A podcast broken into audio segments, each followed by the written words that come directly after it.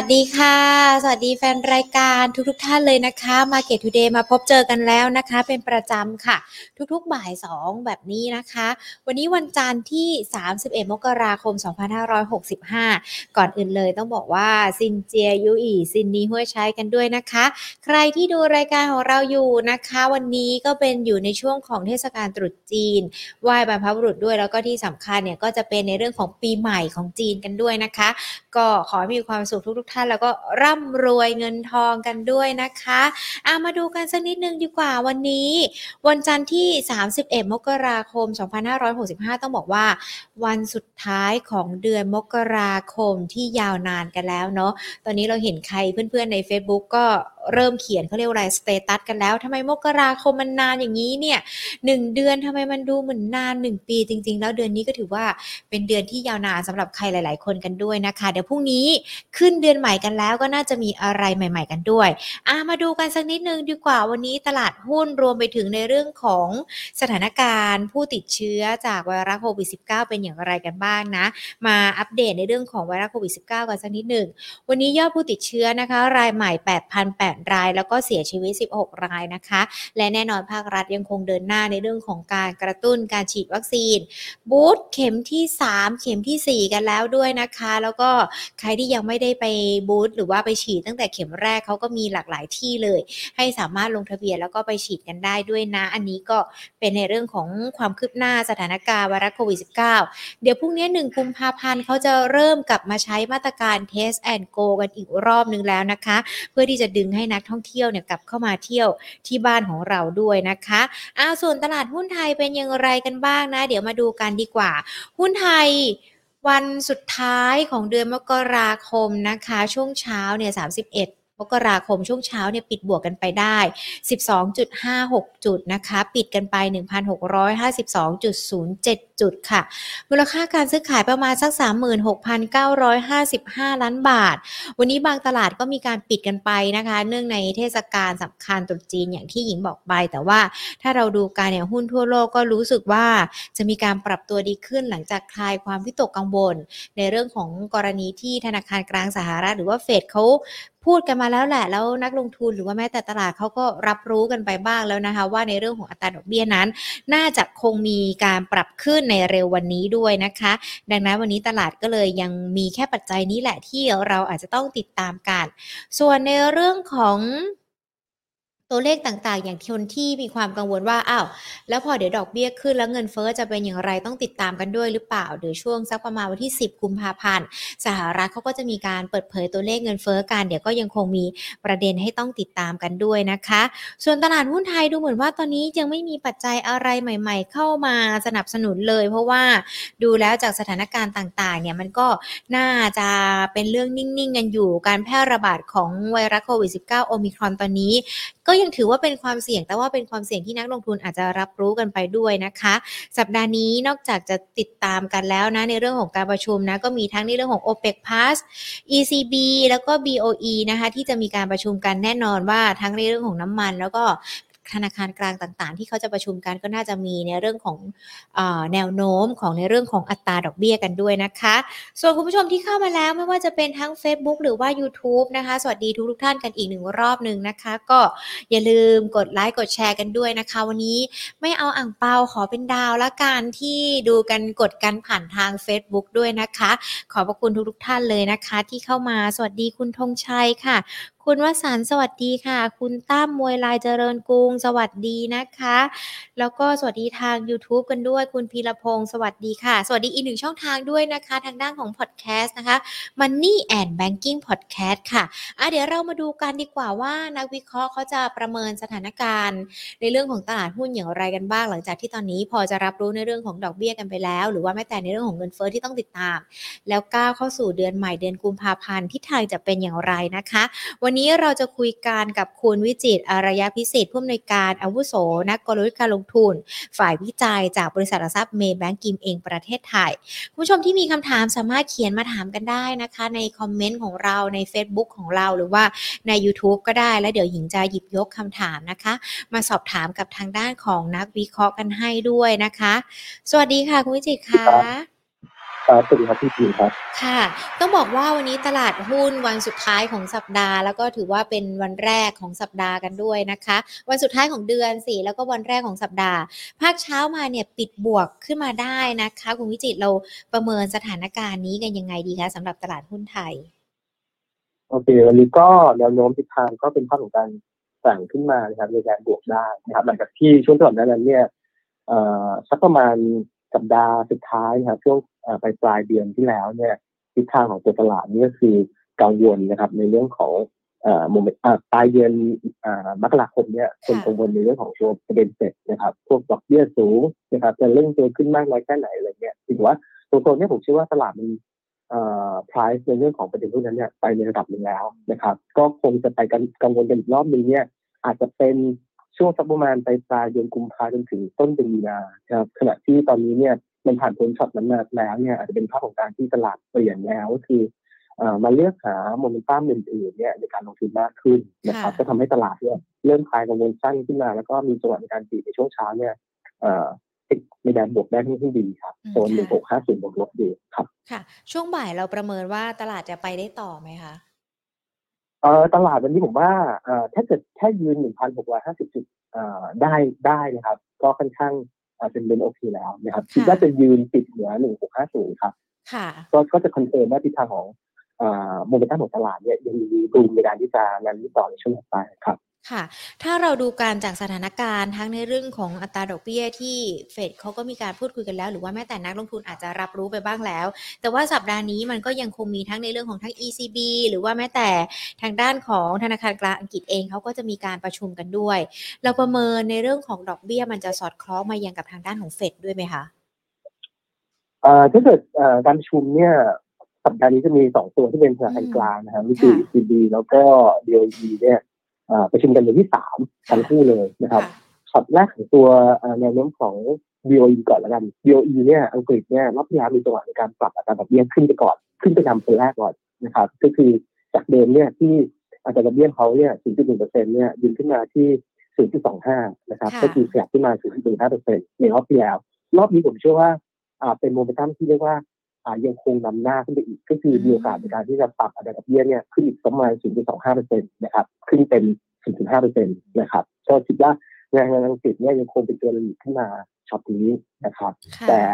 เอ่อฝั่งของตัว ECB เนี่ยผมเชื่อว่าจะคล้ายๆกับเฟดน่าจะเป็นภาพของการส่งสัญญาณก่อน ยังไม่รีบที่จะ action จริงนะครับ ตอนนี้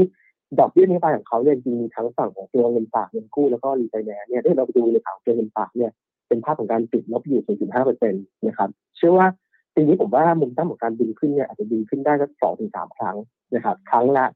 อ่า0.1%เปอร์เซ็นต์ดังนั้นเนี่ยภาพรวมเนี่ยการขยับขึ้นจะทับขยับจากลบ0.5มันเป็นลบ0.4ลบ0.3ไปเรื่อยๆนะครับถือว่าช็อตแรกเนี่ยผมเชื่อว่ารอบนี้ในการดิติ้งในสัปดาห์นี้น่าจะยังไม่เกิดนะครับน่าจะคล้ายๆเสร็จแล้วจริงๆมเมตัมของตัวฝั่งยุโรปเนี่ยผมเชื่อว่าอาจจะดึงอัตราดอกเบี้ยขึ้นมาเนี่ยหลังจากเสร็จ นะครับค่ะก็ก็โดยรวมเป็นแบบนี้ถือว่าในส่วนของ Impact เนี่ยผมเชื่อว่าตลาดอ่าอาจจะไม่ได้ Impact จากประเด็นของความกังวลคู่เนี่ยมากมายนักนะครับตลาดยังคงให้น้ำหนักในฝั่งของตัวเฟดมากมากกว่า ซึ่งก็คงต้องไปจับตาดูกันในช่วงสักประมาณอ่าต้นต้นเดือนมีนาคม เพราะว่าการคุมรอบหน้าของเฟดเนี่ยมันถึงสักประมาณกลางเดือนมีนาคมนะครับค่ะ พอเราพูดถึงเรื่องของดอกเบี้ยแน่นอนมันก็จะมาตีคู่กับในเรื่องของอัตราเงินเฟ้อกันด้วยนะคะ ซึ่งในเรื่องของเงินเฟ้อเองเนี่ยเดี๋ยวเราก็จะต้องดูของสหรัฐเขาเตรียมที่จะมีการประกาศกันช่วงสักประมาณวันที่ 10 กุมภาพันธ์เราประเมินในเรื่องของอัตราเงินเฟ้อยังไงกันบ้างคะคุณวิจิตรคะเพราะว่าแน่นอนหลาย ๆ คนก็มีความกังวลเนอะว่าเงินเฟ้อมันจะสูงเกินไปหรือเปล่า แล้วมันจะมีผลต่อในเรื่องของการลงทุนมากน้อยยังไงกันบ้าง โอเคที่ทางเงินเฟ้อเนี่ยผมคิดว่า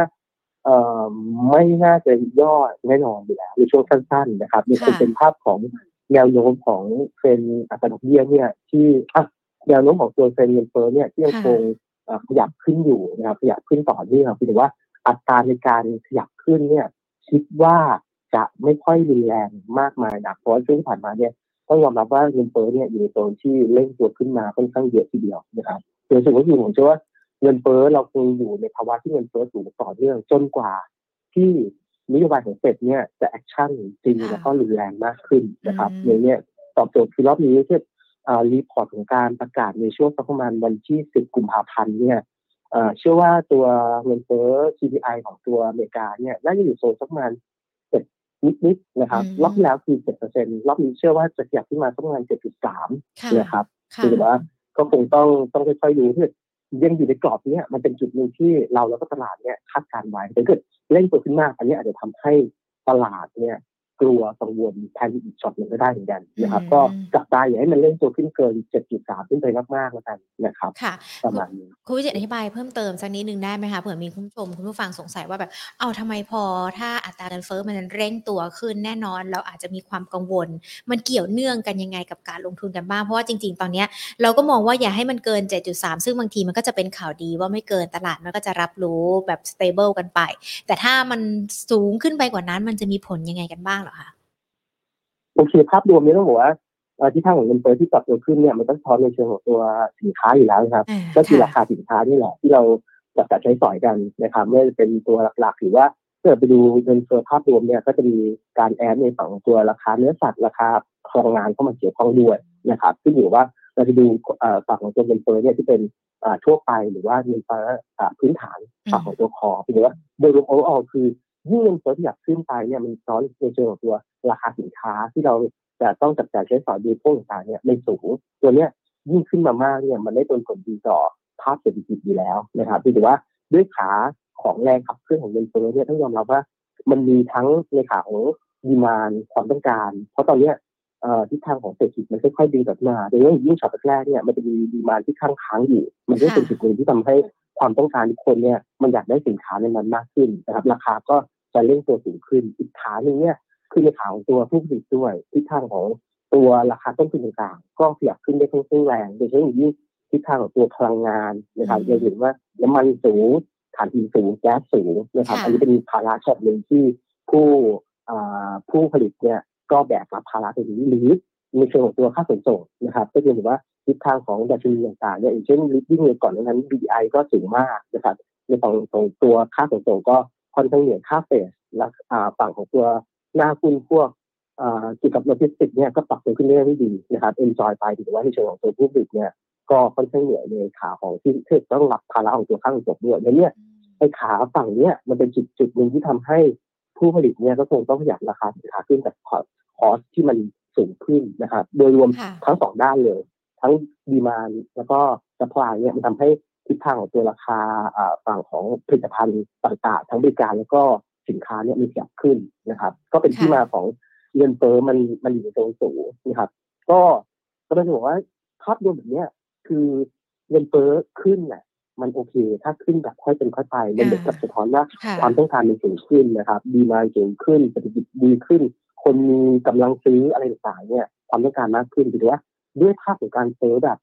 เล่นตัวขึ้นแบบ ค่อนข้างรุนแรงค่อนข้างเร็วแล้วมาทั้งสองขาทั้งฝั่งของตัวผู้แล้วก็ผู้พวกเนี่ยทีนี้มันเลยเป็นทีนึงที่สั้นๆเนี่ยตลาดค่อนข้างกลัวเพราะว่าเศรษฐกิจเนี่ยมันยังไม่แข็งแกร่งมากนักนะครับถ้าเกิดเปลี่ยนแปลงขึ้นมาเร็วแบบนี้ก็ค่อนข้างอาจจะกลับมากระทบต่อในการซื้อตัวของเศรษฐกิจที่ยังซื้อไม่ค่อยแข็งแรงนะนะครับ อันนี้ก็คือเป็นภาพที่ถ้ากลับมาในเชิงของการลงทุนเนี่ยก็ทิศทางของการลงทุนเนี่ยแน่นอน ถ้าโมเมนตัมของฝั่งประเทศไหนหรือว่าตลาดที่ที่ไหนเนี่ยที่มีสัญญาณของตัวเศรษฐกิจแข็งแกร่งฝั่งของตัวดัชนีทั้งดัชนีภาพรวมหรือว่ารายหลักทรัพย์เนี่ยมันก็จะมีโอกาสในการปรับตัวขึ้นเลยเนี่ยที่จุดนี้เป็นจุดหนึ่งที่ทำให้ทำร้ายเศรษฐกิจนะครับทำให้บริษัทต่างๆเนี่ยค่อนข้างเหนื่อยในช่วงระยะสั้นจากคอสที่สูงขึ้น แล้วก็พี่พวกก็เริ่มเริ่มไม่มีเงินในกระเป๋าในการที่จะซื้อสินค้าในตรงสูงแบบนี้ก็อาจจะกลับมาทำร้าย ในเชิงของตัวภาคเศรษฐกิจแล้วก็ทำร้ายในฝั่งของตัวตลาดหุ้นเห็นว่าตลาดหุ้นก็เลยค่อนข้างกลัวในวันวันที่เงินเฟ้อเนี่ย มองเห็นว่าแบบมันไม่ลดสักทีแล้วเรื่องตัวขึ้นแบบนี้แบบพันนี้ครับประมาณนี้ครับค่ะ ก็เป็นในเรื่องของความเข้าใจเนาะทำความเข้าใจกันมากยิ่งขึ้นสำหรับในเรื่องตัวของการเร่งขึ้นของอัตราเงินเฟ้อกันด้วยอย่างที่คุณวิจิตแนะนำกันไป หรือว่าอธิบายให้ทุกท่านได้ทราบกันเพื่อที่เราเนี่ยจะได้มองมุมมองเนาะพอมีตัวเลขเงินเฟ้อออกมาก็จะได้คาดการณ์กันได้ว่าทิศทางหลังจากนี้การลงทุนจะเป็นอย่างไรกันบ้างทีนี้พอเรามาดูการต่างประเทศแน่นอนทั้งดอกเบี้ย ทั้งเงินเฟ้อที่เราต้องติดตามกัน มันมีปัจจัยอะไรใหม่ ๆ ที่เราอาจจะต้องดูกันด้วยไหมคะการประชุม o p e ป Plus อันนี้ก็มีความกังวลไหมคะสำหรับในเรื่องของการลงทุนในภาพรวมของตัวการประชุมของตัวโอเปกเนี่ยก็จะมีการจัดตั้งการชุมนุมทุกเดือนอยู่แล้วนะครับอยู่ในช่วงต้นเดือนนะครับ รอบนี้เนี่ยจะเป็นลงวันที่สองกุมภาพันธ์นะครับ ก็ผมเชื่อว่าทิศทางของเราแล้วก็ตลาดน่าจะ forecast ตรงกันนะครับ ก็น่าจะเป็นภาพของการดึงกำลังติดขึ้นอีก 4แสนบาร์เรลต่อวันนะครับ เพราะว่าก่อนหน้านี้ที่จำได้เนี่ยทุกๆมีติ้งของการประชุมของโอเปกเนี่ยเขาพยายามที่จะค่อยๆดึงกำลังขึ้นมาแบบค่อยเป็นค่อยไปนะครับแล้วก็มีจังหวะในการทิ้งตั้งแต่การชุมใหญ่เนี่ยบอกแล้วว่าจะทำแบบนี้ทุกๆเดือนไปเรื่อยๆนะครับอาจจะที่สุดในช่วงประมาณเมษานะครับโดยเนี่ยด้วยภาพรวมของเดือนกุมภาพันธ์เนี่ยผมก็เชื่อว่าโอเปกน่าจะขยับขึ้นตามที่เคยพูดไว้ก็คือ4แสนบาร์เรลต่อวันนะครับก็ต้องบอกว่า ราคาน้ำมันดิบเนี่ยมันวิ่งตาม demand กับ supply ตอนนี้เศรษฐกิจเนี่ยค่อยๆฟื้นอย่างค่อยเป็นค่อยไปโดยเห็นว่าเป็นของฝั่งเงินเฟ้อต่างๆเนี่ยมาในขา demand ด้วยนะครับก็เป็นขาที่ต้องบอกว่าความต้องการน้ำมันดิบก็ยังอยู่ในโซนที่ต้องดีขณะที่ถ้าโอเปกสามารถที่จะเหมือน maintain ในเรื่องของตัว supply ขึ้นนะครับแต่ไม่ขึ้นแบบรุนแรงไม่เข้ามาช็อกตลาด ซึ่งตัวเลข4แสนบาร์เรลต่อวันเนี่ยเป็นตัวเลขที่ตลาดซึมซับมานานแล้ว รับรู้อยู่แล้วว่าเขาต้องปรับอย่างเงี้ยเป็นเดือนเลยเนี่ยถ้ามันออกมา in line แบบนี้นะครับ มันจะไม่เป็นจุดที่ทำร้ายในเชิงของตัวราคาของน้ำมันดิบนะครับ ก็คิดว่าโดยเฉพาะทีรอบนี้จับตาที่ตัวเลขในการดึงกำลังดิบขึ้นแล้วกันนะครับที่จะดึงโซนสี่สัปดาห์ได้ต่อวันเนี่ยผมเชื่อว่าอินไลน์แล้วก็น้ำมันดิบก็จะเป็นเรื่องของการแกว่งตรงตัวใน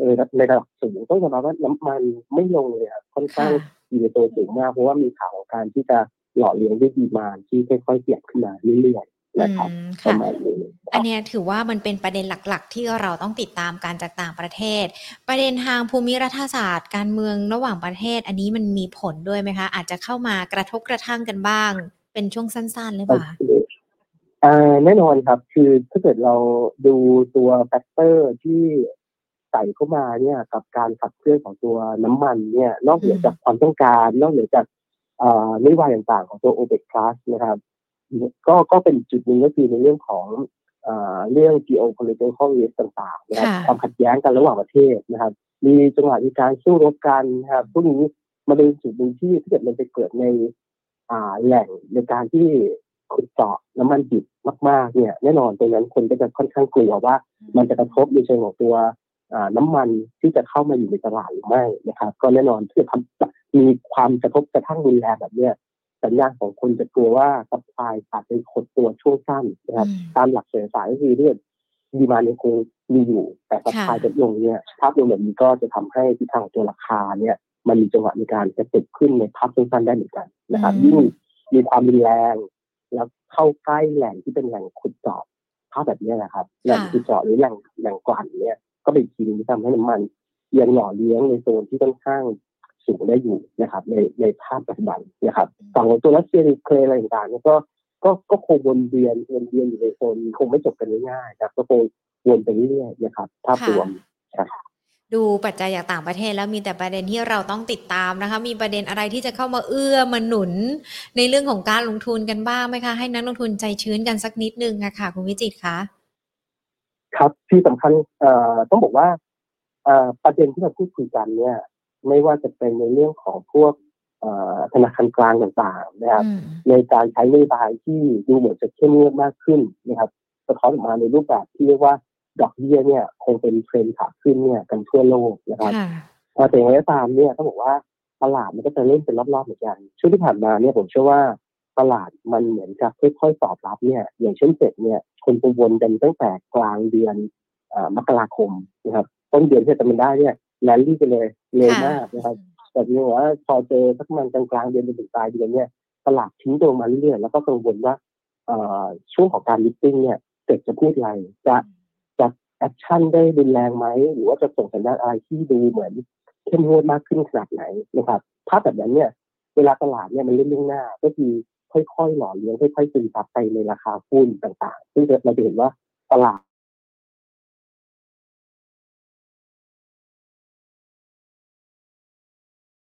น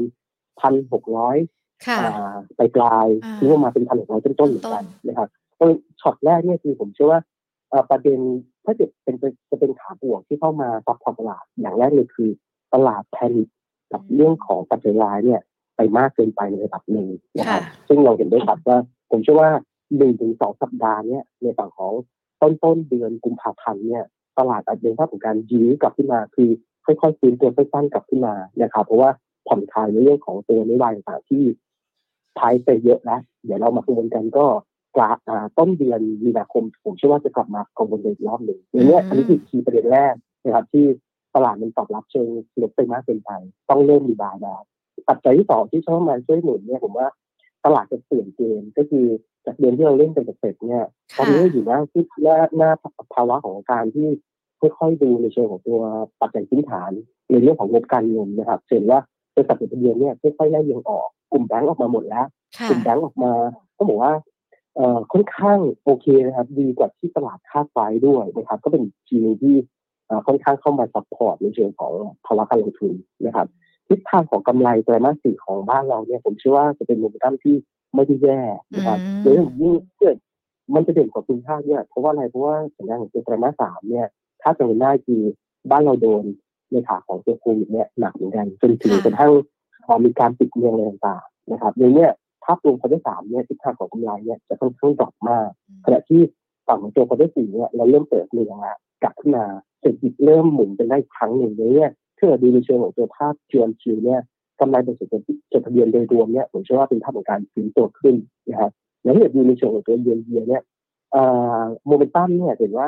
เราเราอินแพคโควิดมาพอสมควรสองปีนะครับอย่างเงี้ยในเชิงของภาพของเยียนเยียเนี่ยมันก็จะสะท้อนอย่างชัดเจนว่าทุกอย่างมันค่อยๆดีขึ้น ทุกคนมีบทเรียนนะครับในฝั่งของบริษัทจดทะเบียนก็มีบทเรียนเนี่ยกำลังจะบอกว่าปัจจัยที่เป็นบวกอันที่สองคือเรื่องของตัวงบการเงินครับ ที่ผมเชื่อว่าบริษัทโดยรวมเนี่ยมันจะปรับตัวขึ้นได้ทั้งคิวอคิวแล้วก็เย็นเดียนะครับ ก็เป็นอีกทีหนึ่งที่เข้ามา support ตลาดในขาสักประมาณ หนึ่งถึงสองสัปดาห์ตรงนี้ในภาพของการที่เราเร่งประกาศผลประกอบการกันนะครับ เป็นทีที่น่าสนใจนะครับข้อสุดท้าย ผมว่าอีกประเด็นหนึ่งคือ ต้นต้นปีครับตลาดยังคงพยายามที่จะหาเขาเรียกว่าความคาดหวังนะครับเราเห็นว่าตอนนี้ถ้าเราติดตามหลาย ๆ บริษัทเนี่ยจะเริ่มออกมาตั้งเป้าหมายประจำปีนะครับ การตั้งเป้าหมายประจำปีเนี่ย มันเป็นคีย์ที่ทำให้ นักวิเคราะห์เนี่ยเริ่มที่จะเอามีการจับประมาณการต่างๆซึ่งผมเชื่อว่าการตั้งเป้าหมายในจังหวะที่เศรษฐกิจเนี่ยมันเริ่มค่อยๆฟื้นตัวเราเริ่มผ่านภาวะของตัวโควิดเนี่ยมาอย่างยาวนานเนี่ยสัญญาณของการตั้งเป้าหมายในปีนี้ของตัวแต่ละบริษัทเนี่ยผมเชื่อว่ามันจะดูดีเกินกว่าสองปีที่ผ่านมานะครับ ก็อยากเป็นอีกทีนึงในการที่จะเข้ามาช่วยย้ายในเชิงของตัวตลาดในตัวนี้ได้เหมือนกันครับ ค่ะ ในเรื่องของในประเทศแน่นอนว่ากำไรบริษัทจดทะเบียน หรือว่าแม้แต่การตั้งเป้าหมายของบริษัทต่างๆ ก็น่าจะทำให้เป็นปัจจัยที่ดีกับการลงทุนได้ ส่วนสัปดาห์ที่ผ่านมาขอแตะเรื่องของการเมืองกันสักนิดนึงดีกว่าเพราะเราก็จะเห็นในเรื่องของการเลือกตั้งซ่อมในหลายพื้นที่ ภาพมันดูดูดีขึ้นนะคะ แล้วก็ดูดีด้วยเกี่ยวกับในเรื่องของการเมืองบ้านเรา ประเมินเรื่องนี้ยังไงกันบ้างคะเพราะว่าเริ่มเริ่มเริ่มจะกลับมามีเขาเรียกว่าอาจจะมีบทบาทมากขึ้นด้วยในในในเรื่องของการลงทุนสำหรับสถานการณ์การเมืองอะค่ะโอเคการก็ต้องยอมรับว่าการเมืองการลงทุนก็คงแยกกันไม่ออกครับก็คงเป็นเรื่องที่ตีคู่กันไปนะครับสัญญาณของการเลือกตั้งซ่อมต่างๆ เนี่ยเอ่อค่อนข้างเอ่อสะท้อนเรื่องราวอะไรหลายๆอย่าง ในช่วงถัดไปในเรื่องของคะแนนความนิยมอะไรต่างๆ เนี่ยผมคิดว่ามันมันค่อนข้างชัดเจนมากขึ้นนะครับเราจะเห็นคะแนนที่ออกมาเนี่ย อย่างกลุ่มเดิมเนี่ยที่เคยได้พื้นที่เนี่ย น้ำหนักของคะแนนก็ต้องบอกว่า drop ลงไปค่อนข้างเยอะมันมันสะท้อนในเชิงของความนิยมนะครับ แล้วก็ตลาดเนี่ยอาจจะมองหาทางเลือกใหม่ๆนะครับ ซึ่ง key นี้อาจจะเป็น key นึงที่ทำให้ตลาด ถ้าถ้าแนวโน้มของทางเลือกใหม่เนี่ยเน้นในทางตัวการ boost เศรษฐกิจมากขึ้น อันนี้ตลาดจะตีความเชิงบวกเหมือนกันนะครับ ว่าทิศทางของความคาดหวังในช็อตต่อไปเนี่ย ถ้าสัญญาณการเมืองนำไปสู่ภาพรวมของเศรษฐกิจที่มันมีโอกาสในการเทียบฟื้นตัวขึ้น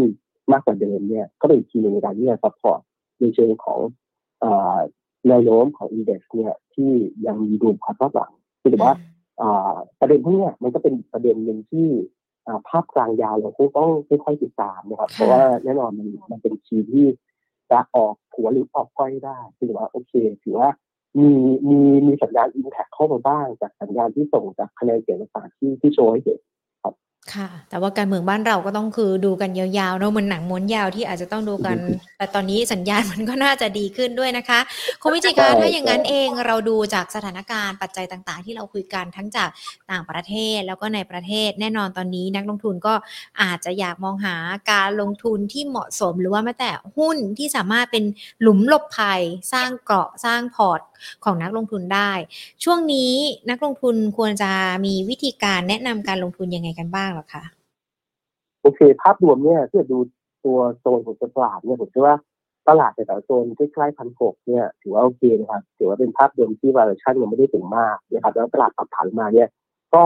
เลือกหานะครับหน้าหุ้นที่เหมาะสมกับสภาวะตลาดแบบนี้เนี่ย สามารถที่จะเจอลงทุนได้ ก็เชื่อช่วงในโซนสักประมาณสองสัปดาห์ที่เราจะถึงเนี่ยต้นเดือนกุมภาพันธ์เนี่ยตลาดมีโอกาสในการที่จะตีขึ้นนะครับ ก็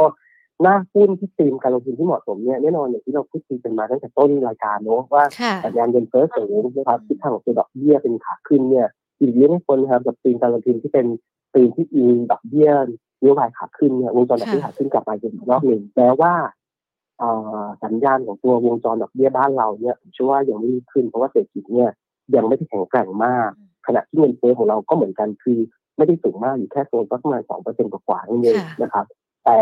เป็นการลงทุนเนี่ยมันค่อนข้าง relate อยู่แล้วนะครับ มีโอกาสที่จะอ่าเป็นทีมเด่นนะครับ ที่ไปทางตลาดโลกแล้วก็ด้านเรานะครับในนี้ถ้ามองวงจรดอกเบี้ยขึ้นยังไงก็ต้องมี proxy ของตัวกลุ่มแบงก์ติดพอร์ตไว้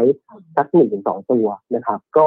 ส่วนส่วนมุมมองของผมเนี่ยผมยังเชื่อว่าทิศทางของตัวแบงก์ใหญ่เนี่ยยังเป็นทีหนึ่งที่น่าน่าลงทุนนะครับแวลูชั่นเนี่ยยังไม่แพงแล้วก็อัตราการ growth story ต่างๆเนี่ยค่อนข้างดี ก็วางไว้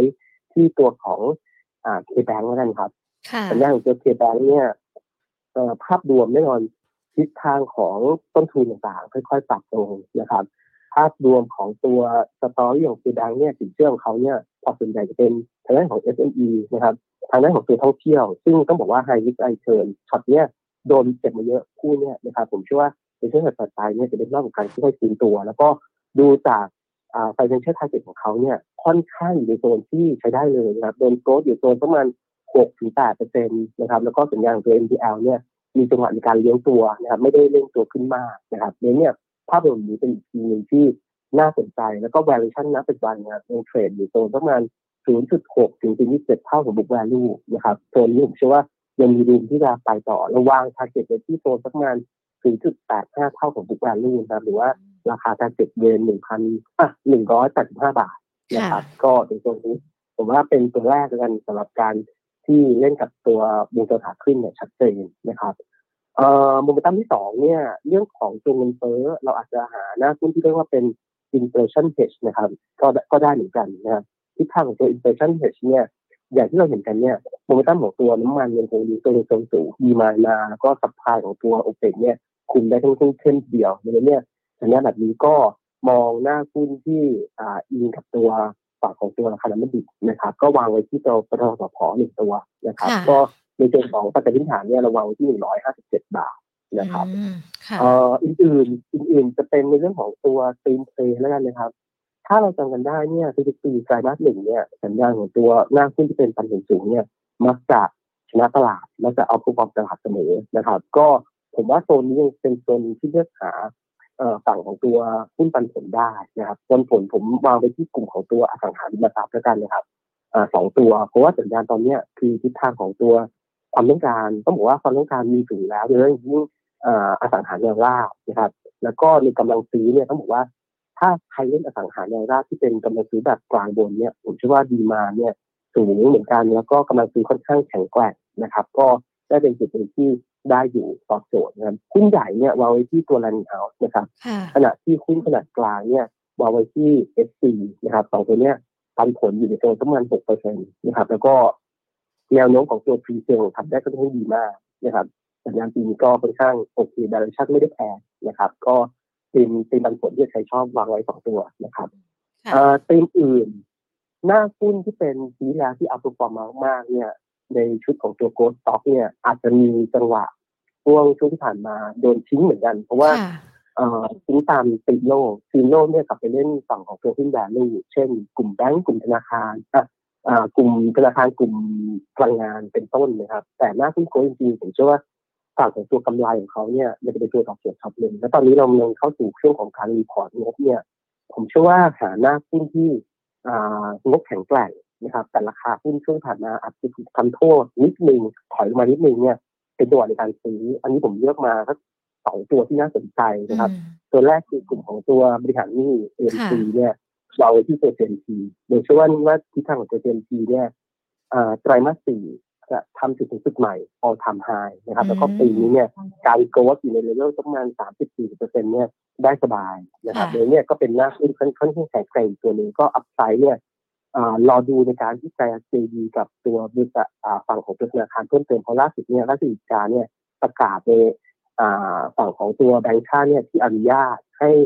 ธนาคารพาณิชย์จับมือกับกลุ่มของตัว AMC เนี่ยในการเคลียร์เรื่องของตัวทำจอยเดนเจอร์เคลียร์เรื่องของหนี้ที่เกิดกับภาระของตัวโควิดที่ผ่านมาได้แล้วนะครับในนี้นี่ถือว่าเป็น upside นะครับ ก็วาง JMT ไว้สักปัจจัยพื้นฐานเนี่ยแปดสิบนะครับ ตัวอีกตัวหนึ่งที่ผมว่าเป็นหน้าหุ้น growth stock ที่ควรจะมีติดพอร์ตเนี่ยคือกลุ่มของตัวโรงไฟฟ้าตัวหนึ่งก็คือตัว Gulf Energy นะครับที่ข้างของ Gulf เนี่ยต้องบอกว่าสัญญาณโมเมนตัมเนี่ยยังคงแข็งแกร่งต่อเนื่องปีนี้เรามองเป็นตัวที่กำไรจากขยายตัวโดดเด่นที่สุดในกลุ่มของตัวโรงไฟฟ้าที่เรา cover นะครับ จากเมกะวัตที่เพิ่มเติมขึ้นมาเนี่ย COD เนี่ยจะจ่ายไฟเพิ่มเติมเนี่ยทั้งงาน 30%ในปีนี้นะครับแล้วก็อย่างที่เราเห็นกันเนี่ย การต่อยอดด้วยธุรกิจอื่นๆของเขาเนี่ยไม่ได้เป็นเข้ามาลงทุนธุรกิจสื่อสารเดินหน้าเข้าสู่ฝั่งของตัวธุรกิจดิจิตอลที่จับมือกับ Binance นะครับ หรือว่าในภาพรวมที่จับ MOU กับโรงไฟฟ้าต่างๆเนี่ยพวกนี้แหละมันเป็น upside ตัวหนึ่งที่น่าจะต่อยอดกับเอเนจีเนี่ยได้เพิ่มเติมนะครับปิดท้ายผมขออีกธีมหนึ่งที่ผมเชื่อว่าใกล้ๆเนี่ยน่าจะกำลังจะมาแล้ว มันห่างหายไปนานเนี่ยตั้งแต่ ไตรมาสสองปีแล้ว ก็คือธีมของกัญชงนะครับทิศทางเนี่ยเอ่อกัญชงเนี่ยปีแล้วกลางปีเนี่ยเล่นแต่ story ยังไม่มีอะไรเลยนะครับแต่ในโซนแถวเนี้ยเอ่อตาม process ของตัวอย.เนี่ยเขากำลังที่จะดูในเรื่องของตัวการปล่อยใบอนุญาตในเรื่องของตัวการสกัดนะครับต้องบอกว่าตอนนี้มีแค่อนุญาตในการปลูกแล้วก็ในฝั่งของตัวการผลิตบางบาง product นั่นเองนะครับแต่ฝั่งของตัวกลางน้ำเนี่ยการสกัดเนี่ย ยังไม่ได้ออกมาเลยนะครับ ก็เชื่อว่าในเดือนกุมภาพันธ์เนี่ยมีอะไรในการที่ปล่อยใบอนุญาตการสกัดออกมานะครับ ซึ่งเกิดออกมาจริงเนี่ยผมว่ามันจะเริ่มเห็นแล้วแหละว่าใครเป็นตัวจริงนะครับ แล้วก็ได้เห็นในเรื่องของตัวบาง product ด้วยว่า demand ความต้องการของพวก product ที่เนี่ยมันจะมากน้อยแค่ไหนนะครับ ก็อาจจะเป็นธีมขึ้นมานะครับผมฝากไว้หนึ่งตัวที่ทางฝ่ายวิจัยของเราเนี่ยเข้าไปศึกษา แล้วก็ได้เป็นตัวที่ตลาดยังพูดคุยกันเนี่ยค่อนข้างน้อยมากนะครับก็คือตัวของ Alpha X นะครับ ตัวย่อก็คือ AL PHA แล้วก็ X อีกหนึ่งตัวนะครับ ตัวนี้เนี่ยทำธุรกิจจริงๆ เริ่มต้นด้วยธุรกิจอสังหา อันนี้ยืนพื้นใช่ยืนพื้นอยู่แล้วอสังหานี้คือกำไรเข้ามาเรื่อยๆอยู่แล้วนะครับแต่การต่อยอดขางตัวกันชงเนี่ยเขาเข้ามาที่กลางน้ำก็คือรอไปญาตในฝั่งของตัวการสกัดแล้วก็มีจังหวะในการที่จะทำคอนแทคฟาร์มิ่งเนี่ยกับต้นน้ำในบริษัทเนี่ยในบริษัทจดทะเบียนต่างๆเนี่ย สักสองสามเจ้านะครับ แล้วก็ฝั่งของเก็บปลายน้ำเนี่ย ก็จะเป็นทางด้านของคอน sumer นะครับอย่างที่เราเห็นกันเนี่ยเครื่องดื่มต่างๆหรือว่าบริษัทยาเพราะว่าเขาจับมือกับตัวโรงงานยาคือตัว JP ที่มีเซ็ตในตลาดเนี่ยเป็นเป็นจอยกันนะครับภาพรวมก็จะบอกว่าสัญญาณที่ตอนนี้รอแค่ฝั่งตัว license ของตัวการสกัดนะครับแล้วก็จะสามารถที่จะเดินหน้าได้ต่อนะครับ ก็เป็นหนึ่งหนึ่งที่ผมเชื่อว่าเป็นหุ้นเล็กที่อาจจะทำ อัลฟาให้กับพอร์ตได้เหมือนกันนะครับประมาณนี้ครับ ตอนนี้มันสองบาทสิบแปดต่างคุณวิจิตมองว่ามันจะทำอัลฟาให้กับพอร์ตเราราคามันจะไปได้ประมาณเท่าไหร่หรอคะ ถ้ามันมีความชัดเจนมากยิ่งขึ้น โอเค ในเชิงของตัว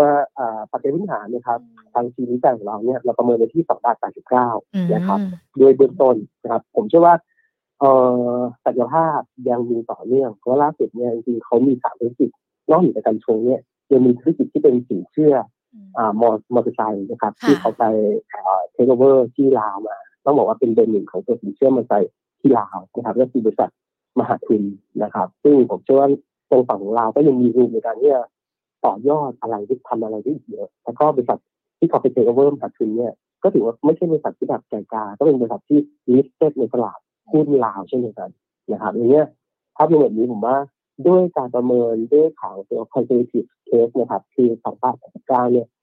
น่าจะมีรูมในการที่จะแกร่งขึ้นไปได้นะครับสำหรับนักลงทุนที่ไทยใจเทแล้วกัน เพราะว่าหน้าหุ้นที่เราเรียกขึ้นมาเนี่ยมีทั้งฝั่งของตัวที่แบบเซฟเซฟปลอดภัยค่ะมีฝั่งของตัวที่เป็นอัลฟาที่แบบแรงๆนิดนึงนะครับอ่าที่อาจจะเป็นไอเอร์แบบคนกินกำไรเพิ่มเติมด้วยนะครับค่ะนะครับ ก็เหมาะกับนักลงทุนหลากหลายนะ ที่ชมรายการของเราอย่างตอนนี้ 2 บาท 18 สตางค์ก็ถือว่าเป็นราคาที่เหมาะสมเข้าไปรับกันได้แล้วใช่ไหมคะ ได้อยู่ครับ ตัวนี้ผมว่าตัวสองพันต้นเนี่ย สามารถสามารถที่จะลงทุนได้แล้วเชื่อว่าตีมเนี่ยจะค่อยๆกลับมาในเดือนนี้แหละอืนะครับมค่ะ ซึ่งหลากหลายตัวเนี่ยก็ที่คุณวิจิตรแนะนำมาก็มีมีตรงกับที่นักลงทุนที่ดูผ่านทาง YouTube แล้วก็ Facebook ของเราถามมาด้วยนะคะ อย่างตัว JMT เนี่ยมีคุณวันนาสอบถามมานะคะว่าตอนเนี้ยเข้าไปเก็บได้แล้วสามารถถือถือยาวได้หรือเปล่าคะ หรือว่าอาจจะต้องเล่นเป็นรอบๆกันไปสำหรับ JMT เอ่อเจนทีต้องบอกว่า โซนนี้แถวๆ60บวกลบเก็บได้ครับ แล้วก็อืม ถือยาวได้ไหม ผมเชื่อว่าถือได้ ต้องบอกว่าถ้าภาพรวมของเจนทีถ้าใครตามมาเรื่อยๆเนี่ยกำไรของเขาเนี่ยเดินหน้าติดไตรมาสทำออกทำไฮมาหมดนะครับแล้วก็เชื่อมั่นว่าไตรมาสสี่ก็ยังจะทำออกทำไฮต่อเนื่องคำถามคือถ้าเราเชื่อว่าทิศทางของตัวราคาหุ้นเนี่ยยังมีโมเมนตัมของการดึงขึ้นต่อเนื่องแบบเนี้ยเรื่อยๆนะครับปี2565เรามองว่าการโกรธประมาณ30%เนี่ย ไม่ยากนะครับ แล้วก็ต่อเนื่องที่ปี 2566 ภาพรวมที่เป็นอย่างนี้ต่อเนี่ยมีการเอ่อเอ่อเม็ดเงินที่เขาเพิ่งเพิ่มขึ้นมานะครับแต่ถ้าจำไม่ได้เนี่ยมีจังหวะในการเพิ่มทุนช่วงปลายปีมันก็จะเป็นจุดหนึ่งในการที่จะหมุนไปไปซื้อหนี้แล้วก็ไปเก็บหนี้เนี่ยในช่วงของปี 65 นะครับขณะที่ปี 66 เนี่ยผมเชื่อว่ามุมตั้มของการที่จะจอยเวนเจอร์กับฝั่งของตัวธนาคารต้องบอกว่าที่เราเห็นหน้าหน้าธนาคารเนี่ยเอ่อในเนื้อข่าวเนี่ยอาจจะเป็นมุมฝั่งของตัวเคแบงก์ค่ะท้ายสุดเนี่ย ผมเชื่อว่าตอนนี้การเปิดกว้างของตัวแบงก์ชาติเนี่ยมันสามารถจะต่อยอดได้กับทุกธนาคารนะครับทีนี้เป็นธีมหนึ่งที่แน่นอนถ้ากำไรยังสามารถที่จะเดินหน้าทำหายไปเรื่อยๆเนี่ยผมเชื่อว่าคล้ายๆกันนะครับในเชิงของตัวราคาหุ้นเนี่ยก็มีโดยรวมในการที่จะค่อยๆแกว่งตัวขึ้นด้วยที่มิกกลางปีกลางปีนี้นะครับก็ต้องบอกว่าผมเชื่อว่าแต่ละของตัวเอ็นทีเรื่อมาถึงแคปไซส์ขนาดเนี้ ยจะเดินหน้าเข้าสู่ดัชนีเจ็ดห้าสิบด้วยอืมอีกช็อตหนึ่งนะครับค่ะขอได้ราอยู่ครับค่ะขอราคาเป้าหมายได้ไหมคะสำหรับ JMT ราคาเป้าหมายของเราประเมินไว้ที่80บาทนะครับโอ้ค่ะ ตอนนี้ 62 บาท 75 สตางค์นะคะ คุณโซเฟียสอบถามตัว Gulf มาก็ซึ่งก็เป็นอีกหนึ่งตัวที่เราแนะนำกันด้วย อยากจะขอเป็นแนวรับแนวต้านสำหรับ Gulf ค่ะ ใช่ครับ ภาพรวมของ Gulf ก็ยังเป็น top pick ในไตรมาสหนึ่งของเรานะครับดึงขึ้นมาเรื่อยๆตอนนี้ อยู่ในภาพของการอาจจะมีจังหวะในการชะลอลงมาบ้างนะครับ แนวรับเนี่ย ดูฝั่งของตัวเส้นค่าเฉลี่ย EMA 25 วันเนี่ยจะอยู่ที่โซน 48 บาทนะครับอืมสำหรับตัวนั้นผมว่าเอ่อตั้งหลักได้แล้วก็ภาพตั้งเนี่ยเล่น 2 บาทก็คือดึงขึ้นไปเนี่ยเอ่อในโซนต้านแรกที่ 50 นะครับ แล้วก็ต้านที่สองก็คือจุดไฮของเขาที่ทำไว้ในรอบนี้นะครับไฮรอบนี้เนี่ยโซนที่ใกล้ 53เลยเนี่ยเอ่อต้านเป็น 50 53 แล้วก็แนวรับ 48 ครับ ค่ะคล้ายๆกันถือว่ากราฟเองที่เป็นอีกหุ้นหนึ่งนะที่อืมเป็นตัวผมก็เชื่อมาเรื่อยๆคล้ายๆเจมทีแต่เชื่อว่าอืมสามารถลงทุนได้ระยะกลางยาวเลยครับ เพราะว่าสัญญาณของการเดินหน้าการทำธุรกิจของเขาคอนเนคชั่นนะครับการต่อยอดของกำไรเนี่ย มันยังไม่ยังยังดูว่ายังไปได้อีกพอมีดูในการอืมที่ไปได้อีกใช่ครับเนี่ยค่ะคู่เนี่ยดับกับเจมทีผมเชื่อว่าเป็นหุ้นโกลด์ที่ที่ ลงทุนได้ครับ ค่ะ ดูเหมือนว่าเขาจะมีความแข็งแกร่งในตัวเองเนาะสองตัวทั้งกราฟทั้งก็ JMT ที่ที่เราพูดคุยกันด้วยนะคะ เมื่อสักครู่นี้เราแนะนำกันไปหุ้นหลบภัยในช่วงดอกเบี้ยขาขึ้น ก็มีหลากหลายตัวเลย แต่ว่าคุณมาสอนบอกว่าเขาจะชอบเนี่ย AMC JTS ชโย แล้วก็แบม ถ้าให้เลือกเลือกเลือกเลือกทั้งสี่ตัวนี้ คุณวิจิตรมองว่าตัวไหนน่าน่าจะเข้าไปเล่นได้หรอคะ เอ่อชอบในกลุ่มของ NC ใช่ไหมครับ อืม ถ้าเกิดชอบในกลุ่มของ NC ในตลาดมีสามตัวนะครับ ค่ะ ก็คือตัวของ NT ชโยแล้วก็แบมค่ะ ก็ต้องบอกว่าสามตัวเนี้ยแน่นอนดูตัวที่น่าสนใจที่สุด ผมวัดจากศักยภาพในการทำกำไรแล้วนะครับ ค่ะถ้าเกิดดูในช่วงที่ผ่านมาโปรแมนชัดเจนครับ ว่าต้องเป็น NT ภาพรวมของกำไรเนี่ย all time high ต่อเนื่องมาเรื่อยๆนะครับค่ะ เลยเนี่ยเอ่อถ้าเกิดที่เรื่องหนึ่งตัวระหว่าง NT แบมแล้วก็ชโยเนี่ย ตอบง่ายๆเลยว่าเจอดีชัวร์ครับอ่า ก็เป็นคำแนะนำนะคะที่ที่เราเราพูดคุยกันแล้วก็มีคุณผู้ชมสอบถามมาแล้วคุณวิจิตรก็แนะนำตัวนี้แล้วก็เขาเรียกเราอธิบายไปแล้วเนอะว่าเราทำไมถึงแนะนำตัวนี้แล้วมันมีรูมที่จะทำให้หุ้นเนี่ยมันปรับเพิ่มขึ้นได้ด้วยนะคะ คุณปอมสอบถามมาค่ะ ตัว SC กับ LH รับที่เท่าไหร่ดีคะเอ่อ SC ครับก็ ตอนนี้สามบาทวันแปดนี้สิบเบรสกอง เอ่อเบรกขึ้นมานะครับ แนวรับผมว่าแถวๆเอ่อเส้นค่าเฉลี่ย 5 วัน 3 บาท 78 3 บาท 80 โซนนี้ก็ได้ครับ ไม่ได้แพง PE SC เนี่ย ตรงนี้ PE 6 เท่าเศษๆเท่านั้นเองนะครับ ราคาหุ้นจะเห็นว่ามันค่อยๆไซด์อัพขึ้นมาเรื่อยๆเนี่ย แต่ PE ยังไม่ได้สูงเลยนะครับค่ะประมาณนี้ครับ ส่วนแลนด์ใช่ไหมครับค่ะถ้าเกิดทิศทางของแลนด์เนี่ย ก็โซนเส้น 5 วันอาจจะอยู่โซนสักประมาณ9บาท 60 ครับ ตั้งหลักได้ส่วนนั้นจะเห็นว่าวันศุกร์ที่ผ่านมาเนี่ย ดึงขึ้นมาแท่งหนึ่งพร้อมบอลลุ่มเนี่ยค่ะการปรับฐานจริงๆตามสูตรคือครึ่งแท่งของเมื่อวันศุกร์เป็นเป็นภาพก็อย่างเช่นก็คือโลของเช้านี้นะครับที่โซน 97 อันนั้นก็เป็นตามทฤษฎีเลย ที่เป็นภาพของแนวรับของตัวแลนด์หรือว่าต่อรองราคานิดนึงก็ 96 ได้อยู่ ค่ะอะ ก็ลองดูนะคะสำหรับใครที่ชอบนะคะ ทั้งตัว SC แล้วก็ LH นะคะ อยากสอบถามตัวกันกุลค่ะ คุณสมยศสอบถามมา มองตัวนี้ยังไงกันบ้างแล้วรับต้าน คุณวิจิตรมองยังไงคะสำหรับกันกุลกันกุลเนี่ยต้องยอมรับว่าปีนี้อัตราในการโกรธเนี่ยตลาดทำให้ให้สูงนะครับอืมเพราะอะไรเพราะว่าจีนกันชงนี่แหละนะครับอืมสัญญาณที่จำไม่ได้เนี่ยจริงๆภาพรวมของการกินแบบนั้นคือธุรกิจทางด้านของตัวพลังงานทางเลือกนะครับ แต่ ตัวของเขาเนี่ยมันใหญ่ขึ้นมาเรื่อยๆดังนั้นเนี่ยในการต่อยอดถ้าจะให้ใหญ่มากกว่านี้เนี่ยเอ่อเอาแค่เมกะวัตต์ในถังตัวพลังงานทางเลือกเนี่ยมันไม่เพียงพอแล้วก็ปัจจุบันเนี่ยถือว่าเอ่อฝั่งของภาครัฐไม่ได้มีปล่อยในทางตัวเอ่อสัญญาในการซื้อไฟเนี่ย TPA เนี่ยออกมามากมากมายนะก็ต้องค่ะเดินทางไปต่างประเทศตอนนี้ต่างประเทศก็ไม่ได้เยอะขนาดนั้นนะครับในเนี้ยการพยายามหาในเชิงของการต่อยอดหลังจากที่เขาตัวใหญ่มากแล้วเนี่ยเอ่อ ธีมการลงทุนก็คือพลิกฟื้นกับที่มาช็อปนี้ก็คือการลงทุนในข่าวตัวธุรกิจกันชงเขาทำตั้งแต่ต้นน้ำนะครับเอาพื้นที่ที่เป็นโรงไฟฟ้าพลังงานลมเนี่ย เราจะเห็นว่าพื้นที่โรงไฟฟ้าพลังงานลมเนี่ย จะเป็นการตั้งกันหันง่ายๆเลยอืมตั้งกันหันอ่า แล้วก็เดินระยะห่างเยอะๆดังนั้นเนี่ยต้องบอกว่าพื้นที่ตรงนั้นเนี่ยเป็นพื้นที่ว่างและโล่งเขาก็อัดแอปในฐานพื้นที่ที่อ่าอยู่แซมกับตัวไซต์เป็นไซต์ตั้งหันของตัวพลังงานลมเนี่ย ทำในการตั้งตั้งโรงเรือนที่มาเป็นการปลูกในข้างของตัวกัญชงนะครับ ก็ค่ะเชื่อว่าทิศทางของตัวเอ่อผลประกอบการปีเนี้ยมันก็ขึ้นอยู่กับซอยกัญชงอย่างที่ผมบอกไปข้างต้นว่าอืมสำหรับค่ะตัวเนี้ยไตรมาสสองเนี่ยเดี๋ยวเราจะเริ่มเห็นภาพอ่าภาพรวมอ่าไตรมาสหนึ่งไตรมาสสองเนี่ยเราจะเริ่มเห็นภาพรวมของตัว story กัญชงเนี่ยออกมามากขึ้นค่ะนะครับก็แต่ราคาที่ต้องยอมรับนะครับว่าเก็งกับ story ของกัญชงเนี่ยมาพอสมควรเลยเนี่ย ภาพรวมมันจะต้องใช้จังหวะที่อ่า trading แล้วแหละโซนนี้อืมต้องบอกว่าไม่ไม่ได้เป็นโซนที่ถูกแล้วนะครับ เพราะว่าค่ะเขาเก็งกันมาตั้งแต่โซนห้าบาทนะครับห้าบาทมาเจ็ดบาทเนี่ยก็สี่สิบเปอร์เซ็นต์แล้วนะครับ ก็ผมว่าถ้าเกิดจะเป็นกรอบของการเก็งจริงๆ เนี่ยต่อรองไปที่โซนประมาณหกบาทห้าสิบจนถึงเจ็ดบาท เป็นภาพของการเก็งขานี้ถ้าเกิดมีหกบาทก็ stop loss ครับเพราะว่าอืมราคามันไกลพอสมควรนะครับค่ะอย่างเดียวเลยคือ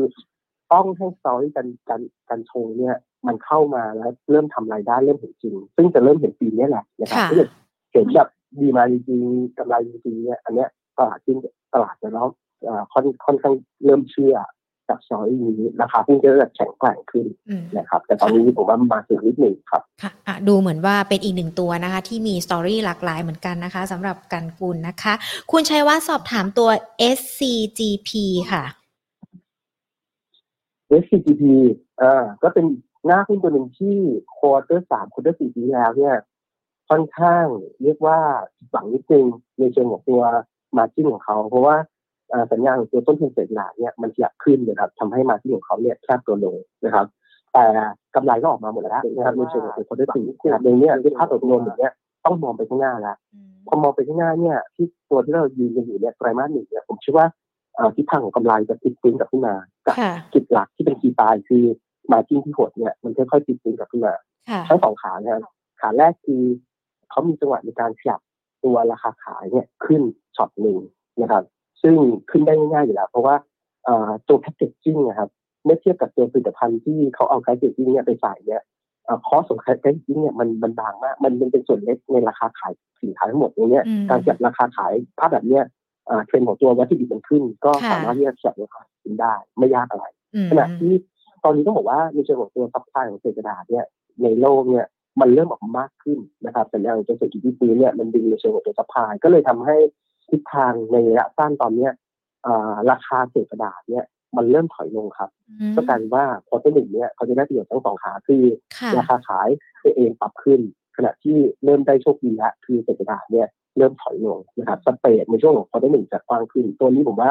ก็เป็นโซนในการตั้งรับนะครับแต่แถวเอ่อรอบนี้ไม่ควรจะหลุด60 บาท ถ้าเกิดค่ะเอาภาพสั้นๆเนี่ยดึงขึ้นมาแล้ว น่าจะเลี้ยงตัวเป็นที่นะครับผมว่าเอ่อยอดตั้งรับโซนสักประมาณ62 บาท ก็ใช้ได้อยู่และน่าจะค่อยๆดึงกลับขึ้นไปเชิงปัจจัยที่ฐานเนี่ยปีนี้ของตัว s p p เนี่ยในเชิงของภาพใหญ่โกรธอยู่แล้ว เพราะปีที่แล้วเนี่ยเขาปิดดีล การทำ MNP หรือว่า Merger and Partner เนี่ย ไปห้าดีลทั้งค่ะปีเดี๋ยวเนี้ปีนี้จะเป็นภาคของการที่รับนี้เป็นปีเป็นปีแรกนะครับอืมและเชื่อว่าเขายังคงเดินหน้าทำพวก Merger and Partner เนี่ยต่อเนื่องสักประมาณเดือนต่ำๆผมว่าปีนี้มีสองดีลนะครับ ก็เป็นปีหนึงที่กำไรไม่ต้องห่วงกลัวแน่นอนจากปีที่แล้วตัวนี้ผมว่าตอบรับเชิงลบจากอ่ามาที่นี่หดไปเรียบร้อยหมดแล้ว แล้วมาจิ้งจะกลับมาครับ ก็ค่ะโดยสรุปก็คือไม่ควรจะหลุด60 แล้วก็ขาในการตั้งรับไม้แรกเนี่ยที่ 62 ครับค่ะ คุณแอดเขาสอบถามตัว TTB ค่ะ อาจจะเป็นแบงก์เล็กสักนิดนึงนะคะ อันตัวนี้คุณวิจิตรมองยังไงกันเหรอคะ โอเค ภาพรวมของ GDP เนี่ยเป็นหุ้นตัวหนึ่งที่เราชอบแล้วเราเชียร์มาตั้งแต่อ่าสิ้นเดือนพฤศจิกายนนะครับอืมใน paper ของเรา แล้วก็เลือกเป็น top pick คู่กับ KBANK แต่ว่าค่ะเราให้เป้าหมายเนี่ยที่หนึ่งร้อยอ่าหนึ่งบาทห้าสิบนะครับเห็นว่าโมเมนตัมของราคาหุ้นดึงขึ้นมาจาก จุดที่เรา call บาทยี่สิบเนี่ยมาบาทห้าสิบเป็นไปแล้วเลยเนี่ยเราก็เลยเปลี่ยนในเชิงของตัว top pick เนี่ยจาก KBANK TTB เนี่ยเป็น KBANK กับ KKP นะครับอืมคำถามคือ TD แย่ไหมต้องบอกว่าไม่แย่เพียงแต่ว่าราคา valuation ในโซนใกล้ๆบาทห้าสิบอะอยู่ในโซนที่เรียกว่าเล่นอนาคตแล้วค่ะเต็มไปแล้วนะครับค่ะแต่ถ้าเราเห็น TD เนี่ยต่ำลงมามีมีแกะจากโซนหนึ่งบาทห้าสิบเยอะๆโอเคเนี่ยมันจะกลับมาน่าสนใจกับอีกรอบหนึ่งเพราะอะไรเพราะว่า ปีนี้ TD จะเป็นแบงค์ที่กำไรเนี่ยเติบโตแรงที่สุดในกลุ่มของตัวธนาคารไทยทั้งหมด เพราะอะไรเพราะถ้าเกิดจำไม่ได้เนี่ยปีก่อนหน้านั้นนะครับเขามีจังหวะในการควบรวมกิจการกัน ระหว่างค่ะตัวธนาคารไทยกับตัวธนาชาติตรงเนี้ยมันจะมีค่าใช้จ่ายอะไรต่างๆเนี่ยอิมแพคเข้าไปในปี 64 เยอะมากนะครับโดยเนี่ยภาพรวมปีนี้ก็เลยมีจังหวะในการอ่าโกรธแรงนะครับ ก็ต้องบอกว่าการปรับฐานจากโซนบาท 50 เนี่ย ผมว่าเป็นที่ ก็จะไม่ถึงบาท30ในเนี้ยใกล้ๆบาท30ตั้งรับครับค่ะ มองราคามันไปได้ไกลไหมคะหลังจากที่มีการควบรวมกันแล้ว แล้วก็จะเห็นในเรื่องของผลการรับรู้ที่ชัดเจนมากขึ้นนะคะโอเคในเบื้องต้นอย่างที่เรียนไปนะครับก็ทิศทางของตัว fair value ยังคงไว้เท่าเดิมยังคงคงไว้ที่เดิมคือหนึ่งบาทห้าสิบนะครับอืมหรือเนี่ยค่ะผมว่าเล่นจับในโซนเนี้ยครับคือเล่นจับในโซนบาทสามสิบเป็นถึงบาทห้าสิบแล้วค่ะมาดูกันอีกรอบหนึ่งว่าสถานการณ์เชิงบวกหลังจากที่ synergy อ่าควบรวมไปแล้วเนี่ยจะมี synergy เนี่ย เพิ่มเติมอย่างไรบ้าง แต่แน่นอนปีนี้ผมเชื่อว่าน่าจะเริ่มเห็นแล้วในข่าวตัว synergy ระหว่างตัวธนาชาติกับตัวธนาคารทหารไทยอืมนะครับค่ะ ขออีกหนึ่งตัวนะคะ คุณวิจิตรค่ะ แล้วพอดีมีคุณผู้ชมสอบถามมาอาจจะเป็นกลุ่มที่เกี่ยวข้องกับการท่องเที่ยวด้วยนะคะ ตัว CPW แนวโน้มเป็นยังไงคะ คุณเสกสรรสอบถามมา Copper White ค่ะเอ่อ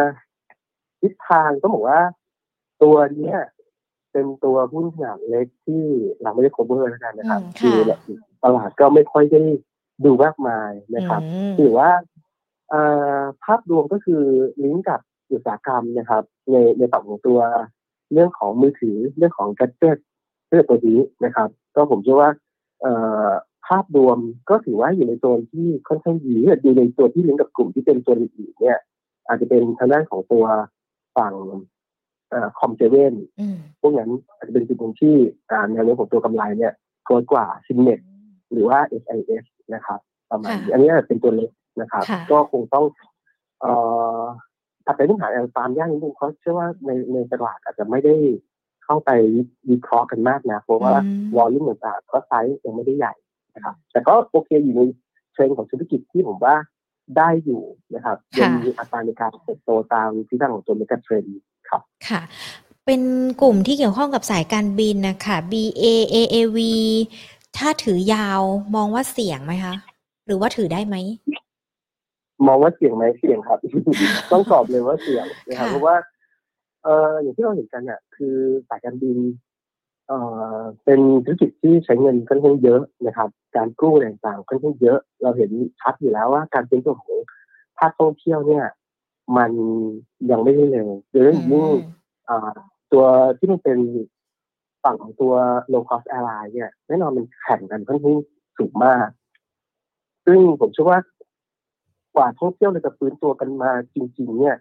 คงต้องไปรอลุ้นว่าเมื่อไหร่เนี่ยจีนจะปลดล็อกนะครับ เพราะว่าถ้าเกิดจีนกลับมา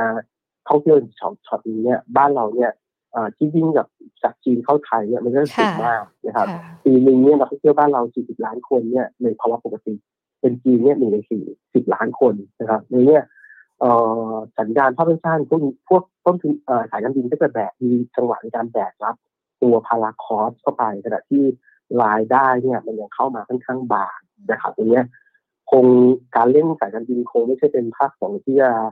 ซื้อแล้วก็ถือลงทุนได้ง่ายนะครับ ส่วนใหญ่จะเป็นกินเทรมากกว่า เช่น เราเริ่มเห็นสมมติว่าภาครัฐใช้เทสต์โกกันอีกรอบหนึ่งนะครับ จังหวะวันสองวันก็จะมีแรงกำไรในกลุ่มของตัวท่องเที่ยว สลับกับกับกับมา เช่น เกงแถวแรกนะครับอาจจะเป็นเอลทีไปก่อนแถวสองอาจจะเป็นเรื่องของโรงแรมนะครับแถวสามอาจจะค่อยไม่มีตัวเล่นแล้วหมุนมาเป็นสายการบินได้อะไรเงี้ยแต่มันเป็นแค่ จิมมิคเทรนะครับ ต้องยอมรับว่าในภาพรวมของผลประกอบการในกลุ่มพวกนี้ก็มันต้องบอกว่าค่อนข้างเหนื่อยตั้งแต่ที่ใหญ่เลย AOT เหนื่อยหนักนะครับขณะที่โรงแรมก็อะไรก็ตามที่ลิงก์กับนักท่องเที่ยวจีนมาก ๆ ก็หนักมากนักท่องเที่ยวต่างประเทศมากๆหนักมาก เพราะตอนนี้คนเที่ยวมีแบบไทยเที่ยวไทยมีมีนะครับ แล้วก็ของ airline ก็คล้ายกันอย่างเงี้ยตอบโจทย์คือ ถ้าเล่นจริงต้องดูเทคนิคแล้วก็ ตีมตีมเพลย์คือเราเห็นแบบจะมีพนักงานอะไรอย่างเงี้ยเราค่อยเข้าไปเล่นเกมมันจะต้องบอกว่าต้องเล่นสั้นนะครับคงไม่ใช่เป็นภาพของการถือระยะยาว เพราะเอ่อทุกอย่างมันใช้ในเชิงของตัวต้นทุนดังนั้นเนี่ย ถ้ามันดีเป็นดีรายได้ไม่มาแต่มีแต่รายจ่ายเนี่ยเอ่อพวกบริษัทต่างๆพวกเนี้ยเราจะเห็นแล้วว่าโอกาสในการที่จะเอ่อต้องมารบกวนที่ถึงหุ้น เช่น ในเรื่องของการเพิ่มทุนอะไรต่างๆเนี่ยมันมีความสุ่มเสี่ยงนะครับในประเด็นพวกนี้ค่ะ คุณมาสอนอาจจะหลีกเลี่ยงกลุ่มนี้ไปก่อนแล้วลองดูตัวอื่นๆ ที่เราแนะนำกันก็ได้นะคะ คุณเชาบอกว่าติด KCE กับ HANA อยู่ คุณวิจิตช่วยแก้ยังไงดีคะสองตัวนี้ KCE HANA ใช่ไหมครับ ค่ะ โอเค ภาพรวมนี่ต้องบอกว่ากำไรพื้นฐานไม่มีอะไรแย่เลยครับสำหรับ KCE กับ HANA แต่มีสองประเด็นประเด็นแรกคือ valuation ในโซนของตัว KCE HANA ก่อนนั้นเนี่ย ตลาด ช่วงแบบแย่ๆไม่ดูจะเล่นไรเห็นว่าภาพเป็นตลาดโลกเนี่ย tech stock เนี่ยปรับตัวขึ้นเยอะบ้านเราก็พยายามที่จะหา proxy ให้เป็น tech stock บ้านเราซึ่งบ้านเราไม่มีหน้าหุ้นเป็น Google Amazon Meta อะไรเหมือนเหมือนฝั่งของเมืองนอกนะครับในนี้บ้านเราก็จะใช้ proxy ของตัวอิเล็กทรอนิกส์เนี่ยเป็น proxy ของตัวหุ้นกลุ่ม tech นะครับก่อนหน้านั้นก็คือเล่นหุ้นไปค่อนข้างแรงไดชั่นค่อนข้างแรงกำไรตามไม่ทันนะครับ ก็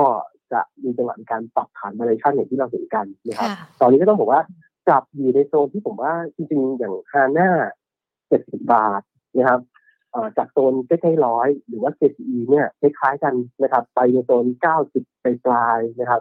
ตอนนี้ปรับลงมาที่โซนเจ็ดสิบาทเนี่ยจริงๆผมว่าโซนเนี้ยเป็นโซนนึงที่ปรับ valuation ออกมาอยู่ในโซนที่เรียกว่าเดิมคือแพง ตอนนี้อยู่ในโซนที่กลางๆนะครับ ไม่ได้แพงมากเนี้ยผมคิดว่าราคาหุ้นมันจะเริ่มค่อยๆยืนอยู่ แล้วก็ดูจากสัญญาณของตัวหุ้นหุ้น global อีกนิดนึงนะหุ้นโลกอีกนิดนึงว่า ถ้าหน้าหุ้นพวกเทคโนโลยีเนี่ยมันเริ่มยืนอยู่อย่างเช่นวันศุกร์ที่ผ่านมาเนี่ยและจะเริ่มตีกลับมาแล้วนะครับหน้าหุ้นที่จะดีในทางตัวฝั่งไต้หวันนะครับ พวกทิศทางที่มันเป็นหุ้นทางด้านของเทคโนโลยีเนี่ย ถ้าพวกหน้าหุ้นนั้นเนี่ยมันดีขึ้นเรื่อยๆ อันนี้เป็นทีนึงที่เดี๋ยวราคาหุ้นของกลุ่มเทคโนโลยีบ้านเราสองที่ใหญ่เนี่ยทานทาน่ากับเจซีเนี่ยก็จะค่อยๆขึ้นขึ้นครับ ตัวนี้คือ ผมว่ามันตอบรับปัจจัยลบไปพอสมควรแล้วสิบบาทถูกลบเนี่ย ไม่ได้แย่ครับ แล้วก็เชื่อว่าจริงๆกำไรของปีนี้ของตัว KCE กับพาน่าเนี่ยจะเป็นมากเหมือนการโตกลับมาค่อนข้างนานเพราะว่าความต้องการนะครับต้องบอกว่าดีมาเนี่ยสูงมากๆนะครับเป็นเมกะเทรนอยู่แล้วในเรื่องของตัวอ่าพวกอุปกรณ์ไอทีต่างๆนะครับก็ ตัวนี้น่าจะยืนได้นะครับสำหรับตัว KCE และพาน่าครับค่ะ ก็อาจจะใช้ระยะเวลากันสักนิดหนึ่งในการรอที่หุ้นจะฟื้นขึ้นมานะคะ เพราะคุณชาวบอกว่าติดที่ 76 บาท 50 สตางค์อ่ารอกันอีกสักระยะหนึ่ง ทิ้งท้ายกันนะคะ คุณวิจิตขาคุณทำรงสอบถามตัวSAWAD กับ MTC อยากได้แนวต้านค่ะ SAWAD MTC ค่ะโอเคภาพรวมเนี่ย ตอนนี้เป็นท่าของการแกว่งออกข้างนะครับคือแนวต้านง่าย ๆ เลยของตัว SAWAD ต้านสำคัญจะอยู่ที่โซน 65 บาทครับ ตอนนี้ก็อยู่ที่ 60 ก็เล่นในกรอบนี้ครับ 60 ถึง 65 นะครับค่ะขณะที่ MTC MTC ตอนนี้เนี่ย pattern ต้องบอกว่าแทบจะก๊อปปี้กันมาเลย NTC กับสวัสด์ไม่ได้ไม่ได้แตกต่างกันเลยนะครับ ด้านล่างเนี่ยเอ่อแนวรับอยู่โซนประมาณ 55 56 นะครับ ด้านบนเนี่ยก็ 60 นะครับประมาณนี้ครับ ได้เลยค่ะ คุณวิจิตรขาวันนี้ หาหุ้นหลบภัยนะคะ ป้องกันในเรื่องของดอกเบี้ยขาขึ้นกับเงินเฟ้อที่ปรับสูงขึ้นนะคะแน่นอน เชื่อว่านักลงทุนได้หุ้นกันด้วย แล้วก็ได้รับฟังคำแนะนำแนวโน้มมุมมองนะคะ ว่าทิศทางหลังจากนี้จะเป็นอย่างไรด้วยนะคะ วันนี้ต้องขอบพระคุณคุณวิจิตรมากๆเลยนะคะ ที่พูดคุยกันค่ะ ครับสวัสดีครับค่ะสวัสดีค่ะ คุณวิจิตอารยพิสิทธิ์นะผู้อำนวยการอาวุโสนักกลยุทธ์การลงทุนนะคะฝ่ายวิจัยจากบริษัทหลักทรัพย์เมย์แบงกิมเองประเทศไทยนะคะพูดคุยกัน หาหุ้นหลบภัยป้องกันดอกเบี้ยขึ้นเงินเฟ้อพุ่งแน่นอน มีหลากหลายกลุ่มหลากหลายตัวเลยนะคะ ที่คุณวิจิตบอกว่าน่าจะเป็น หลุมหลบภัยที่ดีสำหรับนักลงทุนได้นะคะ ดังนั้นคุณผู้ชมที่เพิ่งเข้ามาหรือว่าอาจจะฟังไม่ทันเนาะตั้งแต่ตอนต้นเลยเราคุยกันทั้งในเรื่องของปัจจัยคำแนะนำวิธีการดูว่าทิศทางจะเป็นอย่างไรนะคะ สามารถติดตามย้อนหลังกันได้ทั้ง Facebook แล้วก็ YouTube Money and Banking Channel นะ ส่วนคุณผู้ชมที่เข้ามานะคะ แล้วดูกันใน Facebook แล้วก็ YouTube ที่เรากำลังไลฟ์สดกัน ขอบพระคุณทุกๆทท่านเลยนะคะสำหรับการติดตามมาทักทายกันสักนิดนึงดีกว่า เริ่มจากทาง Facebook กันก่อนเลยนะคะ คุณวสานคุณตั้มมวยลายนะ คุณธงชัยคุณนวรัตน์สวัสดีทุกๆทท่านเลยนะคะ และอีกหลาย ๆ ท่านเลยที่เข้ามาดูการผ่านทาง Facebook นะคะ ส่วนทาง YouTube สวัสดีทุก ๆ คนเลยค่ะ คุณพีรพงศ์คุณปอมนะคะ คุณวันนาคุณโซเฟีย คุณชาวนะคะคุณมาสอนเบ คุณสมยศนะคะ คุณชัยวัฒน์นะคะ คุณแอดเขาคุณทำรง ก็เข้ามาพูดคุยกันนะคะ แล้วก็อีกหลาย ๆ ท่านเลยที่เข้ามารับชมกันด้วยนะคะ ติดตาม Market Today ของเราได้ค่ะ เป็นประจำทุก ๆ วันจันทร์ถึงศุกร์บ่ายสองแบบนี้นะคะ พูดคุยกับนักวิเคราะห์ เพื่อที่จะหาหุ้นดีๆ ติดพอร์ตแล้วก็ปรับพอร์ตแก้พอร์ตไปพร้อม ๆ กันนะคะ เดี๋ยวพรุ่งนี้บ่ายสองกลับมาเจอกันใหม่ วันนี้ลากันไปก่อน สวัสดีค่ะ